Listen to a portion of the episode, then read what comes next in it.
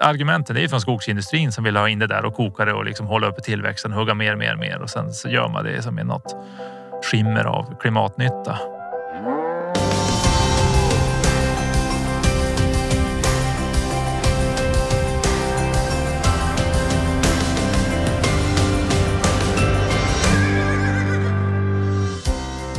I Storuman finns två före detta elitidrottare med visionen att bli fossilfria till 2025, men som också äger mycket skog.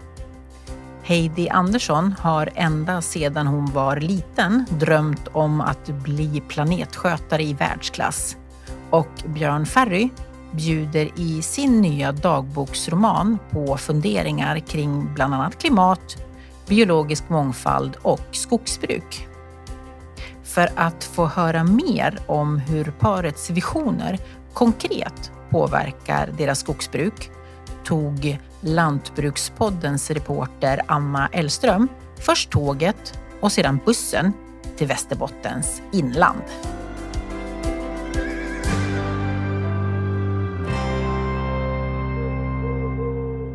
En och en halv mil väster om Storuman står jag här med eh, en elvafaldig världsmästarinna i armbrytning och Sveriges mest framgångsrika manliga skidskytt genom tiderna. Heidi Andersson och Björn Ferry, välkomna till Lantbrukspodden. Tack så mycket. Ja, tack, tack. Och Björn, du har tackat nej till New York Times, men du tackade ja till Lantbrukspodden. Det är kul för oss, men hur tänkte du? Ja, vi får se vad det här leder till. ja, du skriver här i din eh, nya bok att du vill inte vara någon Greta eller klimat-Jesus. Du är lite rädd för allt det här hatet som man utsätts för då. Eh, men nu ska vi prata om planetskötande skogsbruk. Känner du någon risk för hat den här gången? Ja, men det ska man väl ändå säga. Alltså, skogsbruket är ju väldigt polariserat. Den debatten har ju pågått i över hundra år, men den är väl som har aldrig varit så intensiv som den är idag. Så visst är det så. Men jag tror att det börjar vara dags att närma sig varandra. Okej, eh, vi står här vid ett skogstorp, eh, en av era skogsfastigheter. Berätta lite Heidi om ert eh, skogsinnehav. Ja, just där vi står nu, det här är vår första skogsfastighet och också vår hjärtfastighet. Kan man säga så? Den vi tycker bäst om. Rent känslomässigt. Men totalt sett så har vi tusen hektar i skogsfastigheter och vi har dem placerade på lite olika ställen, både i kommunen och kommungränsen. Så vi har som spritt våra risker. Sen växer det väldigt olika.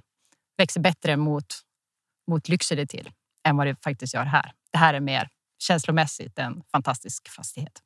Eh, ja, det är väldigt vackert. Eh, det ser inte de som lyssnar på podden, men vi har liksom utsikt här över vatten åt olika håll. Vad är det för vatten vi ser? Ja, här har, det är ju Uman, men det här är Luspsjön och så har vi Lerbergsviken här nere. Mm, Uman, det är den sjö som alltså, ligger vid Storuman. Det är ju Storuman, hela långa Uman, men det här är en del av den som du ser. Ja, jättevackert är det. Skogsägare kan ju vara många typer av människor som vid sidan av skogsbruket har många olika typer av jobb. Men vilken slags skogsägare tror ni generellt att idrottsstjärnor är? Ja, men det finns en ganska stark kultur bland ja, men längdskidåkare och skidskyttar att faktiskt komma från skogsbrukarfamiljer, alltså rent historiskt, Sixten Jernberg och sådana här. Men de har nog även fortsatt. Så det är inte bara jag, utan Gunde Svan har ju mycket skog. Thomas Wassberg har mycket skog. Så att det, det är ganska många som faktiskt har det och då blir de ju också tror jag, mer aktiva i det egna skogsbruket än vad många andra är. De har ju vanliga jobb och så där, men, men de jag känner, de håller på att röja själv och plantera själv och är ganska aktiva. Men de flesta är ju, du menar ju ändå, de flesta är ju ändå sådana som då ärver skog. I ditt fall, du hade ju ingen skog. Utan det är ju ett aktivt, jag är ju uppvuxen i byn ensamheten så i och med man är 18 år då kan man bli delägare i skogsfastigheten där. Vi har en ekonomisk förening. Så jag är ju också delägare i 500 hektar i ensamheten, i byn ensamheten. Men du hade ju ingen. Så det är också annorlunda att, att vilja bli med skog. Och hur är armbrytare som skogsägare då tror du? Ja, men det kan nog vara lite snarlikt beroende på var i Sverige och att man faktiskt äger skog så där generationsmässigt. Att man ärver skogen och äger den tillsammans med sina föräldrar och, och då brukar den. Men, men jag, jag tänker inte att det är någon speciell tradition. Nej, men jag tänker att man är på något särskilt sätt. Att man Nej, brukar det- det skogen. jag- När man det- har det här tävlandet i sig till exempel. Det är klart, jag känner ju många som har hållit på med plantering och det kan ju vara lite sådär tävling. Man, man planterar på, på ackord. Ja. Men jag vet inte om alla är armbrytare. Nej. Jo, men vi hade det ju som, det hade ju ni också. Alltså en intäktskälla när man håller på med idrott. Alltså för att tjäna pengar till idrottsföreningen. Så det gjorde vi mycket i armbrytarklubben. Ja, Så där finns ju en direkt koppling så. Ja. På tal om intäkter, hur viktigt är skogsbruket för er försörjning? Det är vårt pensionssparande i huvudsak. Så vi har ju inget annat privat pensionssparande utan vi har tänkt så. Det är Istället för ingen direktavkastning så, utan det är en värdeutveckling. Eh, och hur mycket arbetstid lägger ni i skogen ungefär per år? Har ni någon koll på det? Så mycket vi bara kan. Corona var fantastisk. ja, men vi har väl aldrig röjt så mycket som vi gjorde då. Nej, det är sant. Nej, men det är mycket, alltså hela barmarkssäsongen. Jag är väl ändå lite mer än vad, vad du är, men det är då i alla fall nu är det runt 60 arbetsdagar som jag lägger i skogen årligen i snitt. Mm. Det varierar lite grann beroende på vad som händer i övrigt, men det är ändå huvuddelen av vad jag gör under barmarksperioden, alltså vår och höst framför allt. Och skulle Mm. inte jag ha så mycket annat roligt att göra. Det är ju verkligen konkurrerande, för jag tycker att det är superkul att röja. Alltså verkligen. Plantera också för den delen. Men, men eh, så, så mycket vi bara kan så ser vi till att vara i skogen. Och ni har ju satt upp ett mål om att bli fossilfria till 2025. Det börjar ju dra ihop sig nu kan man säga. Ett och ett halvt år kvar. Eh, hur går det? Ja, men det går ju, alltså vi, det går ju bra. Vi har ju sänkt våra utsläpp så här, huff, ordentligt. Men sen är vi ju där nere och finlirar på när man är på två ton koldioxidekvivalenter som det så fint kallas. Då, då börjar det bli tufft. Och sen insåg vi ju att vi vill ju vara en del av det här fantastiska landet Sverige och då får vi också x antal ton, två drygt, på oss på grund av alla fantastiska samhällsfunktioner vi har. Det är brandkår och det är sjukvård och det är annat som är till största delen fossilbaserat. Så att komma ner på noll, det har vi insett att det får vi, det får vi inse att det, det är inte möjligt. Nej, just det. Eh, Jag eh, fick ju inte komma hit i någon eh, bensinbil. Eh, I alla fall har du det kravet Heidi, eh, förstod jag. Men den här bussen jag åkte från Umeå, vad går den på? Vet? HVO 100. Ah, skönt, då, då, då klarar jag det. ja. Men, men det gör ju också att även om vi inte kan ta oss ner på noll så gör vi allt. Vi har allt att vinna på att försöka så gott vi kan och sen kan man ju faktiskt vara med och försöka påverka allt det där andra, alltså den, den riktiga stora samhällsförändringen. Mm. Många människor kan väl känna inför klimatfrågan och andra miljöfrågor att vad, vad spelar det för roll vad jag gör? Och där har ju ni med era personliga varumärken eh, en möjlighet att eh, nå ut och påverka många andra. Men det här med att vara skogsägare, äga tusen hektar skog, det ger ju också rent konkret en möjlighet att påverka kanske mer vad som händer med naturen och miljön än vad gemene man har. Eh, hur viktig är den känslan för er när det gäller själva skogsägandet? Ja, men jag tycker skogen är fantastisk. Det är den enda tillgången som äter koldioxid, så det är som svårt att hitta något bättre än det. Och sen kan man påverka jättemycket genom ja, men hur man sköter den och så vidare. Så vi räknar inte in skogen i våran, det här fossila målet, för då skulle vi ha nått dit för länge sedan. Den skog vi har binder utsläppen från flera hundra människor liksom i Sverige varje år. Så om man räknar så, då, då hade vi kunnat fortsätta flyga jorden runt flera varv och ändå hävda att vi var klimatneutrala. Men så lätt gör vi inte det för oss. Utan, Det är att dopa sig, det är att fusk. ja, men det, det är så många, många som vill räkna in den där kolsänkan i skogen. Så det, om markägaren gör det och, Och och Sverige Sverige på gör den på det sin och total. skogsindustrin gör det. Alltså det, vi kan inte räkna samma inlagring flera gånger. Så vi bjussar på den tills vidare. Ja, vem tycker ni äger den kolinlagringen då? Vi gör ju det. Det är ju våran skog. Och ser vi till att den växer än bättre och lagrar in än mer koldioxid så är det ju klart bra. Ja, det vore en poäng om man, om man skulle kunna få något incitament så att man faktiskt kunde få betalt för att sköta skogen bättre. Att det fanns ett incitament att verkligen göra någonting för både biologisk mångfald och klimat. Att som hitta någonting där att det inte bara fanns ett sätt att tjäna pengar på skogen och det är att hugga ner träden. Utan det finns ju ändå marknader för det här. Man sätter pris på kol. Så det där är ju intressant, men man har liksom inte riktigt landat i någonting än. Men det ska jag tro att man kommer att göra. För det kommer ju som tryck från EU och på, från många håll. Det är mer som vem ska få räkna vad? Och där är man väl inte helt överens än. Och ni är ju väldigt eh, intresserade av framtiden, apropå det du just sa. Eh, det är också, i alla fall för dig Björn, motivet till att eh, sätta upp det här målet om fossilfrihet. Vad- Förresten, vad är ditt mål för det, Heidi? Man kan ju ha olika... Eller vad, vad är din, vad är ja. din ingång i det? Varför ville du sätta upp det här målet? Alltså sen jag var liten så har jag drömt om att bli alltså en eh, planetskötare i världsklass och jag ville bli armbrytarproffs. Och det skrev jag till och med ner när jag var 11 år gammal. Att det, var mina, det var mina livsdrömmar.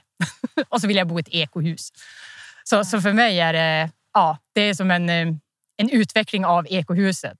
Att eftersträva den hållbara livsstilen och fossilfri 2025 blev ett, en tydlig målsättning.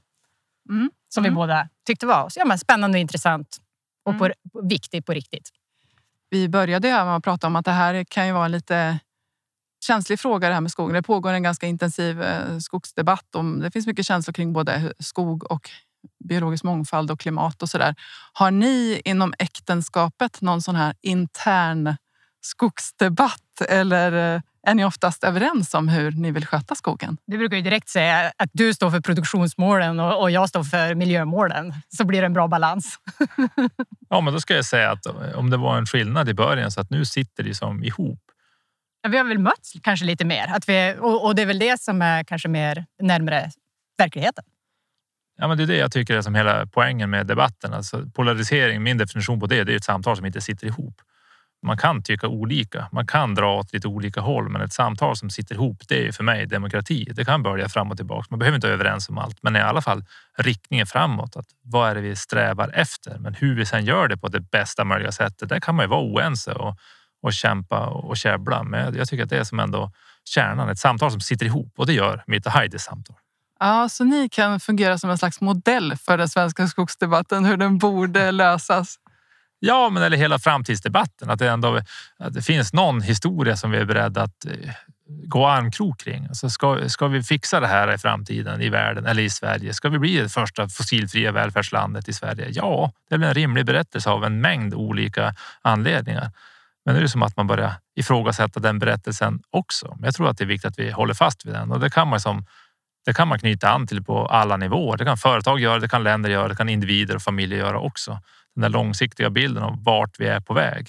För fossila bränslen är ju fossila, de är ju ändliga. Så oavsett om man tror att det finns klimatförändringar eller inte så kommer vi att övergå till ett hållbart energisystem förr eller senare. Och just specifikt för eh, skogsägare då, hur kommer det vara? Vad kommer man behöva offra jämfört med idag? Eller vad kommer man vinna? Vad kommer bli bättre i framtiden för skogsägare? Tänker vi båda två. Nej, men jag, jag tror ju definitivt att vi, vi lever i förändringens tid på många plan. Det ser vi ju runt omkring oss.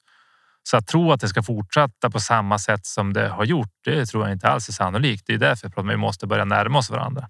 Det finns de som kan väldigt mycket om arter, som kan väldigt lite om skogsbruk och de som kan mycket om skogsbruk kan ju regel bara älg och tjäder och möjligtvis björn som arter. Så det är väl en poäng att man faktiskt får lite ökad kunskap från båda håll så att det här samtalet sitter ihop. Så jag tror vi står inför ganska stora förändringar.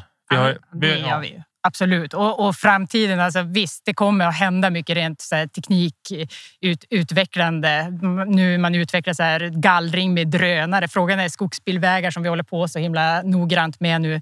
Kommer det överhuvudtaget att vara en framtidsfråga? Då kanske man bara svävar över och fixar allting ändå. De behöver inte plogas och underhållas på det sätt som vi gör nu. Mm. Men men det stora, alltså det svenska frihet under ansvar som har gällt länge, det blir att sköter man inte friheten, då finns ju bara ansvaret kvar och då blir det, ju- då blir det ny lagstiftning helt enkelt. Det är ju dit vi är på väg.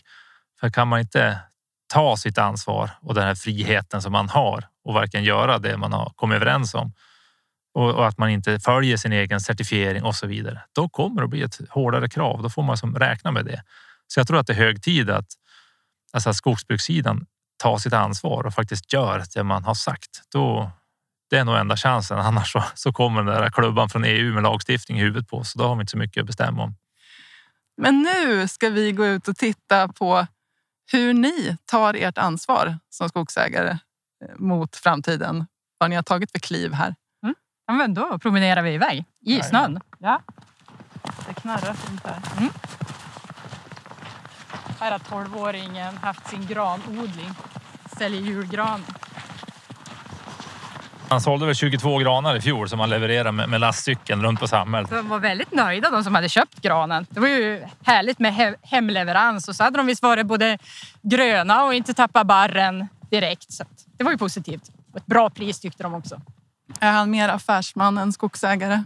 Ja, faktiskt. Det här vi ser till vänster nu, det har han och jag röjt tillsammans. För det ingick i hans deal för att han skulle få en cykel. Han fick byta 100 blöjor på Lill-Simon när han var färsk. Och för det, det var jag, det var min deal. Heidi tyckte inte det här var någon bra idé, men för det fick han 10 000 spänn och så ville han ha en cykel och den var ju dyrare än det. Så att då, då blev en del av dealen att vi skulle gå in med resten. Det var att han skulle röja en hektar. Så det fick han göra förra sommaren och det här vi ser här nu. Han var väl inte helt nöjd. Han fick ju ganska ont i själen och i ryggen och i händerna och allt möjligt. Så han var inte jätteglad den dagen. Men nu när han går förbi här så ser han, ja, ser bra ut. Hur um, stor är den här fastigheten då? Den här är på 120 hektar.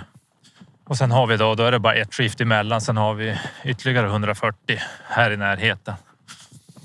Så att vi har ungefär hälften av det vi har här väster om Storuman och den andra hälften halvvägs till Lycksele, då, fem mil bort nedströms Umeälven. Och det här som vi ser på båda sidor är er skog nu då? Ja. Ner mot vattnet på båda sidor.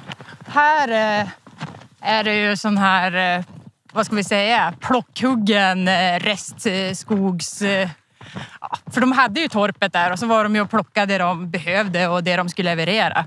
Och kvar blev det här. Och sen är det ju röjt då. Vad har ni för planer för det här då? Ni fortsätter Det och... här, på, det, här, det här står tills vidare. Det här kommer att stå länge. Så det, och det, just det som vi ser till vänster, det är ju nästan gränsen till överhuvudtaget var produktiv skogsmark. Det är sådär, ja, vad ska jag tro? Det växer ju kanske två kubikmeter per hektar och år. Så det är en blandning av, det finns en del äldre träd, men du ser det är ju även en hel del yngre. Men det växer inte speciellt bra. Det, det är sidan- mycket så här hänglavar på ganska tunna träd. Ja, precis. precis. Men sen kommer vi in då där det blir lite högre. Och det är mycket för att där är det dikat. Det är aktuellt med det här med dikning nu att man ska plugga igen diken. Men här har det varit där det faktiskt haft en ganska bra effekt. Så den skogen som vi kommer in i nu, ja, den är nästan 90 år. Den är ett ganska bra exempel på att det här får du hugga idag enligt lagen. Men skulle man göra det så ser jag att timmerandelen här kanske skulle vara ja, 30-40 procent. Så det här kommer vi att låta stå i minst 20 år till. I alla fall minst till det är 110. Ska vi gå in? Vi gör det. Kick, kick, är hackspetten. Troligtvis är större hackspett. Skulle kunna vara en tretå. De låter likadant men de pratar inte lika mycket. Ja, tretå, det är lite en grej för dig. Ja, det har ju blivit det. Och det här beståndet vi står i nu om 20 år, då vi säger att, att det då ska vara dags att avverka, men det kan vara precis då det också börjar bli väldigt lämpligt för tretåig. För det här är ju ganska fuktigt. Det är grandominerat med mycket lövinslag. Ska det bli lite mer dödved här så är det en ganska bra biotop, för det gränsar dessutom till ett biotopskyddsområde. Ja, jag, jag tror att det här blir ett biotopskydd. Om 20 år. Ja, men det styrs ju av politiken och det är där man är så oense. Så att det, det vet vi inte. Mm. Vad vill ni då? för mig är det ganska självklart att vi ska så snabbt vi kan skydda de där högsta naturvärdena. Eftersom det, för att vi ska klara mångfalden så blir det, kommer det vara viktigt. Och det borde vi kanske ha gjort för länge sedan och det har varit gyllene tillfällen med det senaste decenniet. Men nu står ju allting och vackla och det är många markägare som gärna skulle skydda sin skog mot ersättning. Men politiken har ju vänt så nu finns ju inga pengar till det. Så att nu är det många som står helt handlingsförlamade. Så de kommer inte få hugga den heller då på grund av artskyddsförordning och annat. Eller så går de in och gallrar och hugger bort naturvärden, försöker hugga ner ändå. Så hittills har det varit mest lönsamt för de som bryter mot alla lagar och certifieringar så mycket som möjligt. För det är inte riktigt. Det är ju ingen som åker dit för någonting och de som försöker göra rätt och lyssna på myndigheterna och följa som det är tänkt att man ska göra. De står ju där lite lurade utan ersättning. Men eh, just det här området, är det det som ni helst skulle vilja skydda då? Nej, nej, det här är inte ett sånt, utan det är väl mer att man tänker att det skulle kunna bli skyddsvärt i framtiden. Alltså uppfylla de kvalifikationerna. Nej, vi har, vi har andra områden som till och med är, alltså de är inmätta av Skogsstyrelsen och, och märkta till och med träden för att det är färdigt. Allt är klart för att det ska bli ett biotopskydd, men det finns inga medel att betala ut. Björn, du skrev i din bok att ni i er nya skogsbruksplan planerar att avverka 40 procent av tillväxten. Eh, varför så lite? Det styrs ganska mycket av vad vi har för fastigheter. Vi har ju köpt flera av Sveaskog så att de är ganska hårt brukade under det, ja, men sedan 1800-talet fram till idag. Så att det är inte så himla stora arealer med, med gammal skog, men det är ganska mycket tillväxt. Så då blir det så. Det finns inte ens. Vi skulle inte kunna hugga 100 procent av tillväxten. Då skulle vi bryta mot lagen så det är praktiskt inte möjligt. Men sen har vi också den strävan i vårt skogsbruk. Vi bygger ju värden. Det är vårt pensionssparande så att det, det är mer fokus på det än att ha maximal direktavkastning. Så därför blir det ju inte att vi hugger på lägsta slutavverkningsålder bara för att vi måste få in pengarna utan tvärtom så ser man det som att skogen ska ju växa och, och avkasta så mycket den kan och då ska man ju hugga när medel, medeltillväxten kulminerar. Det är ju långt senare än vad lagkravet är. Så då är det ofta här uppe kring 110 år.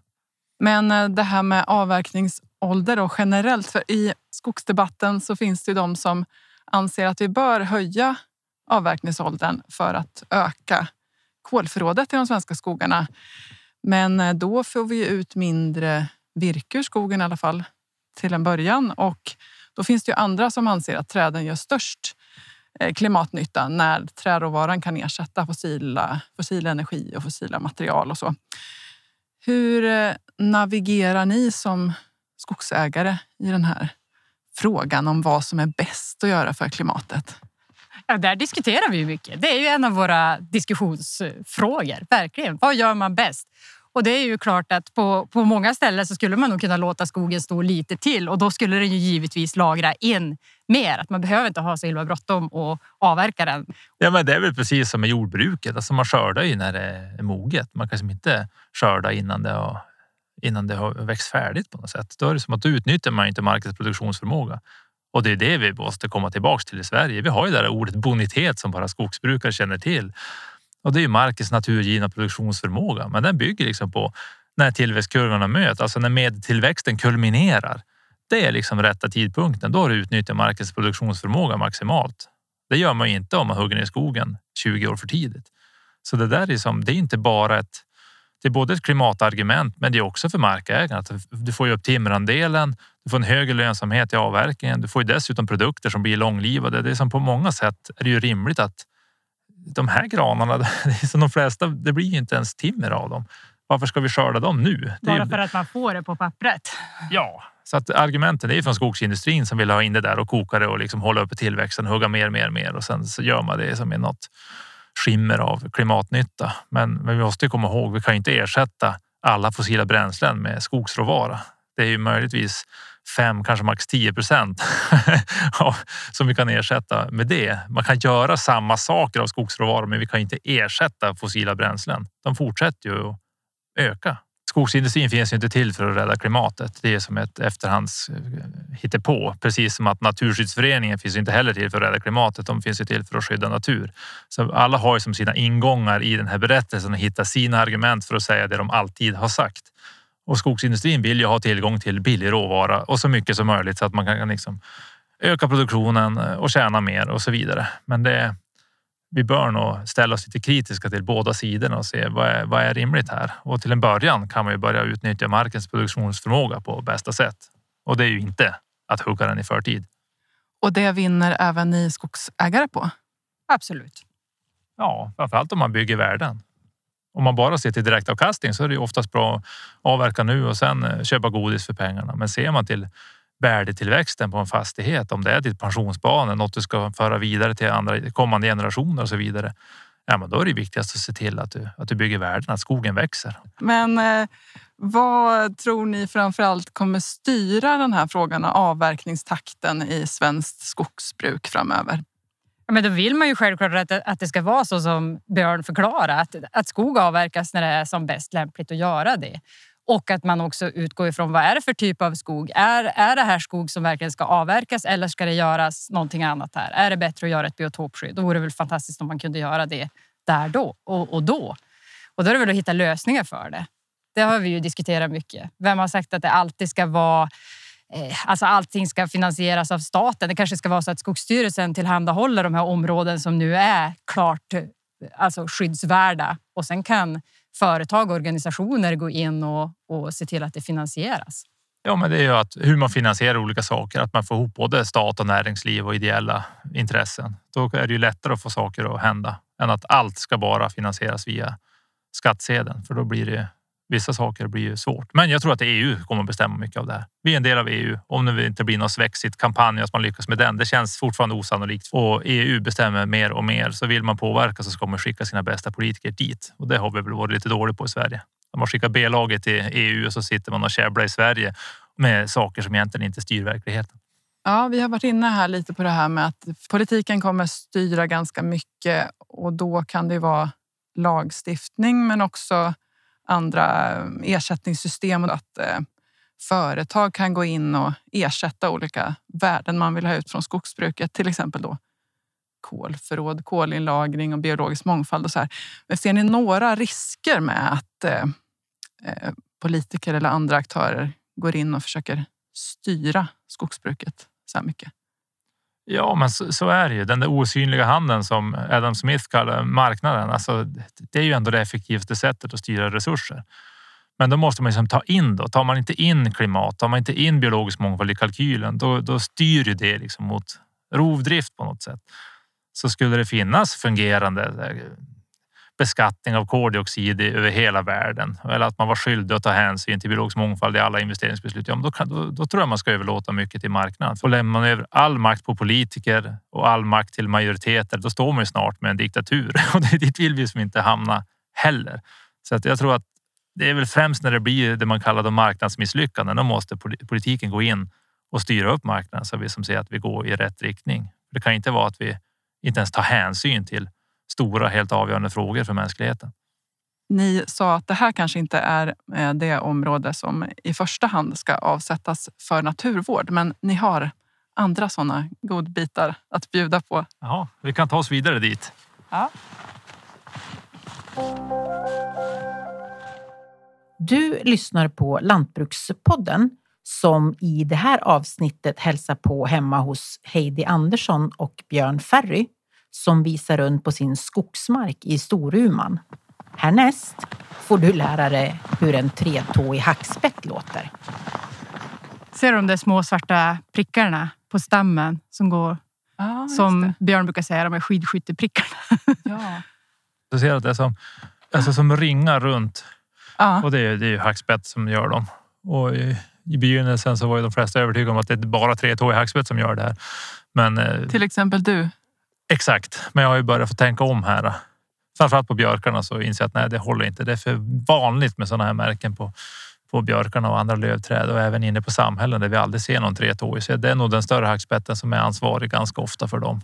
Många tror ju fortfarande att det är bara tretåig som gör det här, men jag börjar bli lite osäker faktiskt. Så jag tror inte de går att använda till lika mycket som jag hade hoppats på från början när jag började mina idoga undersökningar. Ja, du har till och med publicerat en vetenskaplig artikel om det här. Tre stycken. Ja, men inte tre om just de här. Det är, det är två som handlar om, om tre och och de här märkena. Ja, precis. Och det är väl så med mycket vetskap eller mycket vetenskap och kunskap. Man kommer fram och sen inser man att det var kanske inte som man trodde. Men då är det bra. Då vet man i alla fall det. Det är mm. också ett resultat. Men det sista ordet är inte sagt där. Det finns mer att lära sig. Ja, kul. Hör du nu? Ja. Nu hör du en hackspett.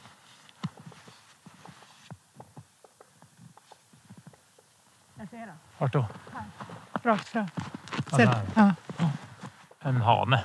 Röda fläcken i nacken. Då håller den på att bearbeta en kotte. Den är specialiserad på att hacka ut frön ur både tall och grankottar. Så den har ju som aldrig något problem att hitta mat egentligen. Mm. Det där är Sveriges vanligaste hackspett. Och nu är den ju inne i det här biotopskyddsområdet som också är en lämplig biotop för tretåig hackspett. Så jag har sett tretåig bara precis här.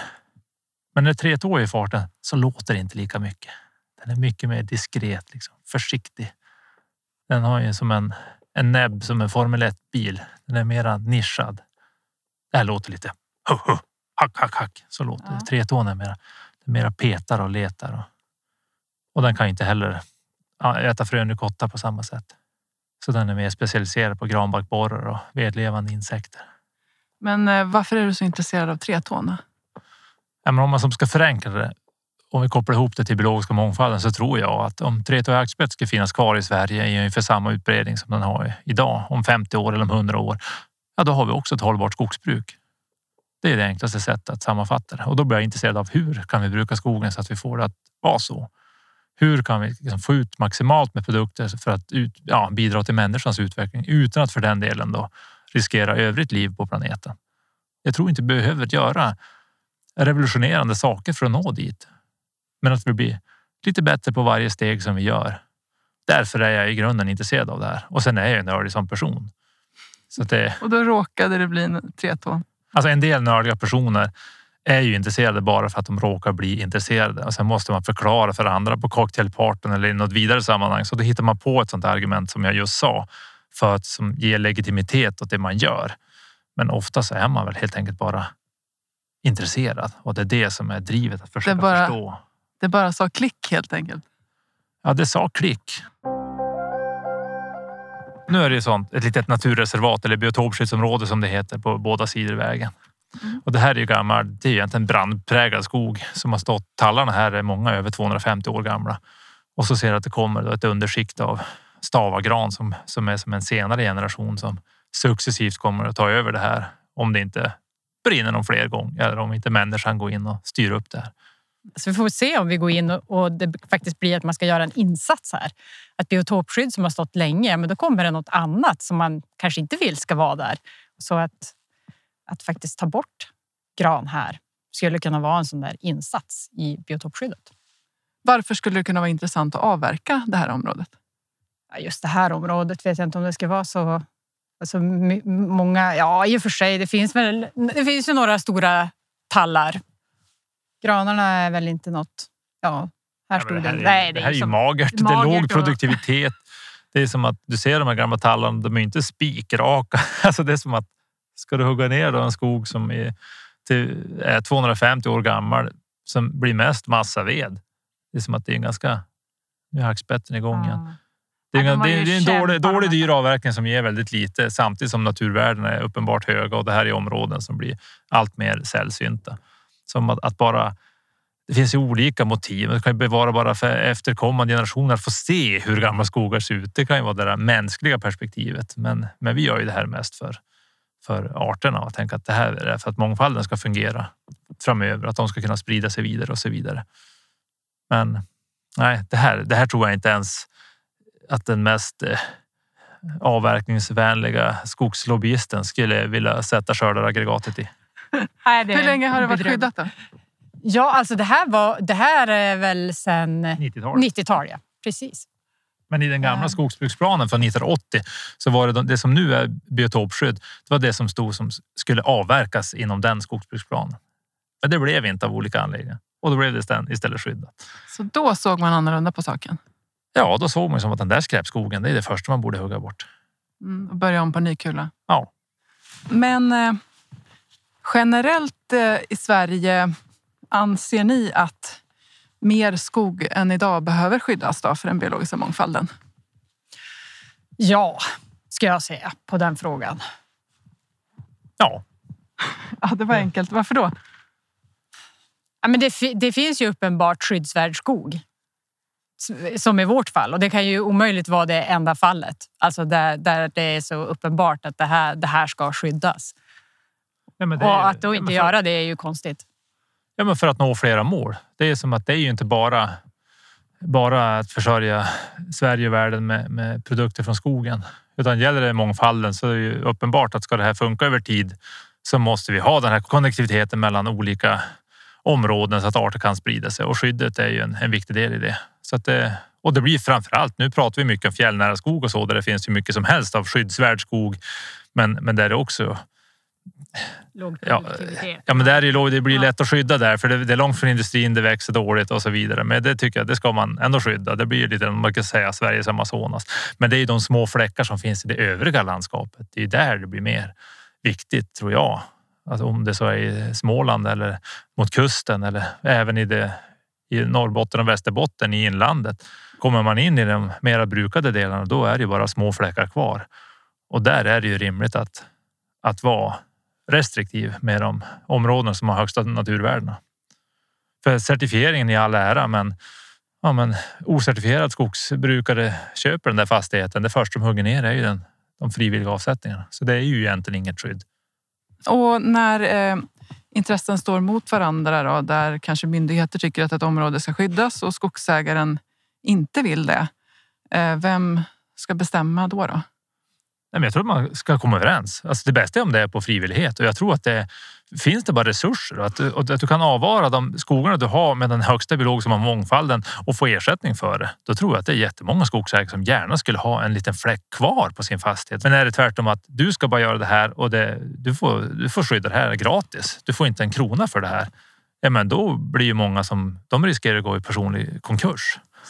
Så då blir, det, då blir det helt rimligt att då går man och hugger naturvärdesträd och gör allt man kan för att undvika att få en rik biologisk mångfald. Det är det säkraste man kan göra. Annars riskerar man ju hela sin ekonomi. Och det är fortsatt så att det är oklart. Har markägaren rätt till ersättning eller inte? Skogsstyrelsen och Naturvårdsverket kommer liksom med diffusa utspel. Det är helt omöjligt att veta vad det är som gäller. Vågar jag liksom rapportera in att jag har den här arten i artportalen?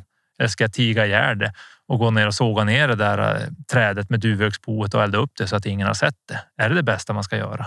Som politiken är nu så styr det mot det och det tycker jag är vansinne. Mm. Men det handlar egentligen bara om pengar eller? Ja, många gånger gör det det.